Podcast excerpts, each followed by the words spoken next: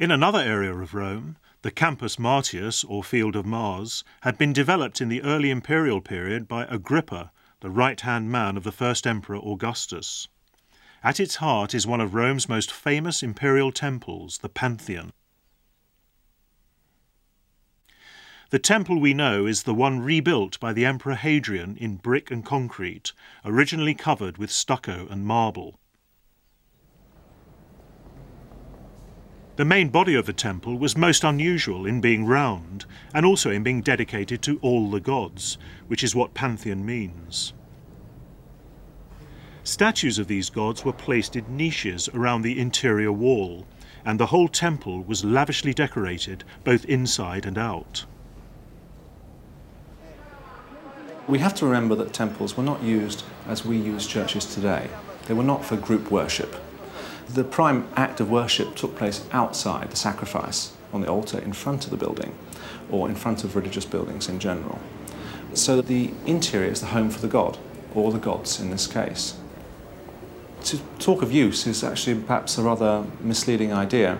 Um, it's really just a big building celebrating through its space and through its marbles, through its decoration, this idea of the connection between the imperial family and the gods. We must remember that the pantheon we see is really the third pantheon on the same site. The first pantheon was built by Agrippa, hence the inscription on the front of the building. It survived until around 80 AD when it burnt down. Then the Emperor Domitian rebuilt the pantheon, but that too burnt down sometime later, in the beginning of the second century AD. And then finally, the building we see was restored by Hadrian. Looking up at the dome, we see this magnificent, simplified, prismatic construction of coffers going around the entire 360 degrees. But we don't see anything else, there's no decoration. Of course, this would have been elaborated with stucco, gilding, paint, and no doubt flowers or rosettes within the centre of each of these coffers. The step dome is now covered with lead, but originally there would have been gilded bronze tiles, but these were stripped off for their great value early on in its Christian phase. Rotunda is really a great ring of concrete. The brick facing is but the lining within which the concrete was poured. Now I say poured here within inverted commas because really the Romans did not pour concrete as such, but layered it rather like we lay um, bricks, but in a much more uh, quick fashion. So they would go in, in horizontal courses. So you have a, a, great big casing of brick taking up all of the, uh, the profile of the shape with its curves and setbacks and projections and so on. And then the, the concrete was placed inside and they both come up together, uh, the brick slightly leading the concrete and so on as you go up through um, the elevation. And inside, the materials changed very slightly to take account of the structural um, factors at play. So at the bottom of the structure, the aggregate in the middle of the, of the concrete mix is basalt. And this grades up through travertine and uh, other types of stone and brick and so on, all the way up to pumice at the top of the, uh, of the dome. And, and this is one of the, the essential secrets of its success because you have a very light structure at the top and a very heavy one at the bottom. At the very top of the cupola, of course, there is just air because there is the oculus, just a hole open to the sky. And this is, again, an important structural point because at the point where the dome would be weakest, at the middle of its great span, prone to falling in, there is nothing to fall in at all. The oculus is only one of the structural voids within the building because within the ring of the rotunda as a whole, there are tiers of different structural voids going around within the thickness of the wall because the wall is 20 feet thick. So that leaves us quite a lot of room for relatively small chambers. Given the great thickness of the walls, these chambers allowed the concrete to cure more quickly and to gain strength more rapidly. These cavities also help to direct the loads to the right places, along with a series of relieving arches built into the wall and now visible in the brick where the marble facing has been removed. On the outside, this is seen more dramatically.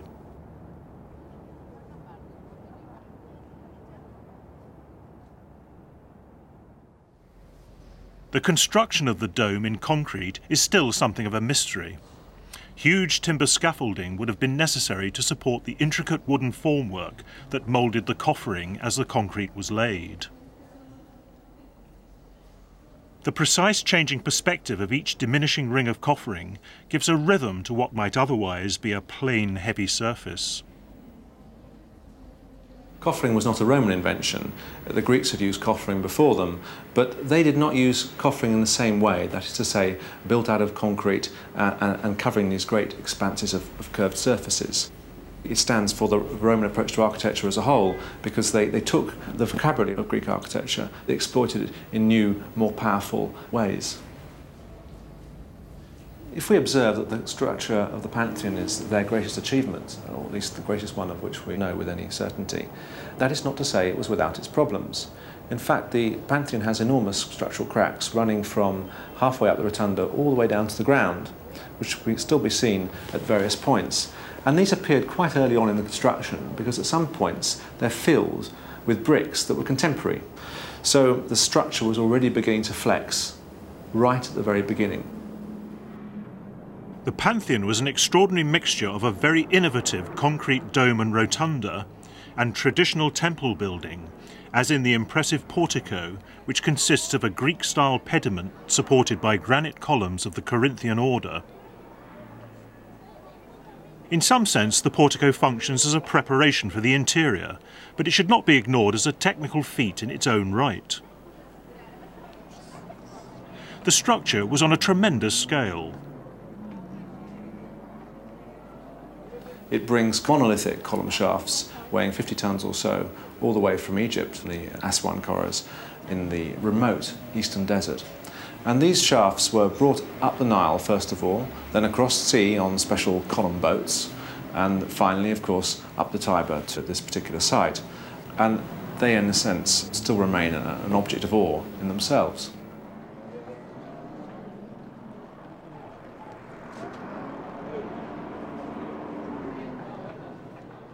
Then there are several monumental pieces of stone in other parts of the portico. The main cornice block over the doorway is the biggest piece of Pentelic marble known. So this is sort of biggest and best in several different ways. The threshold itself is one of the biggest blocks known, if not the biggest block, of marble called Africano, one of which the Romans were passionately fond.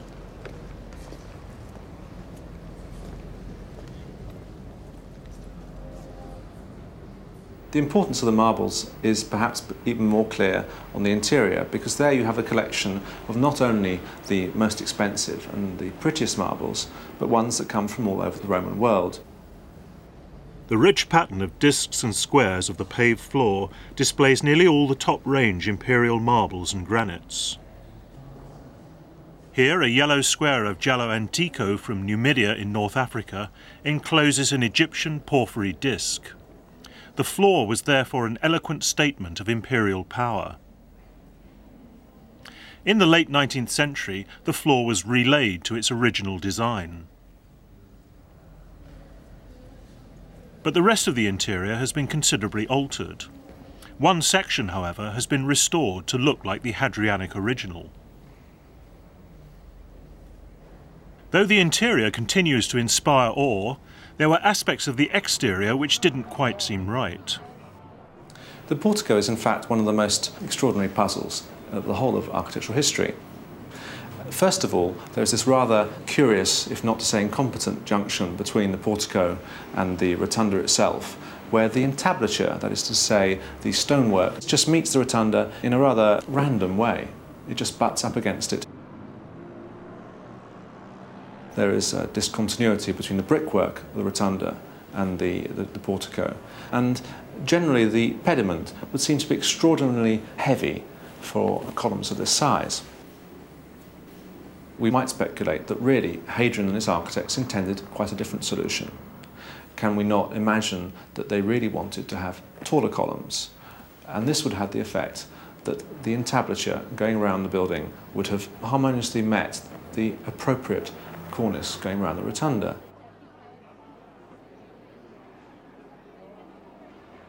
In other words, what I'm saying is that the present building might be a sort of compromise. So Hadrian and his architects wanted taller columns, a, taller portico, and they ended up having to choose second best, perhaps because the columns never arrived from Egypt, because we should remember that there are only two other buildings in the whole Roman world which would have had that particular size of monolithic columns, ones which would have weighed 100 tons.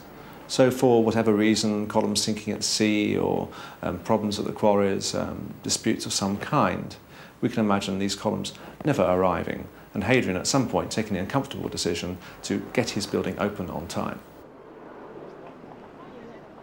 In making up speculations of this kind, it's common straight away for, for anyone to say, well, uh, why didn't they use another material?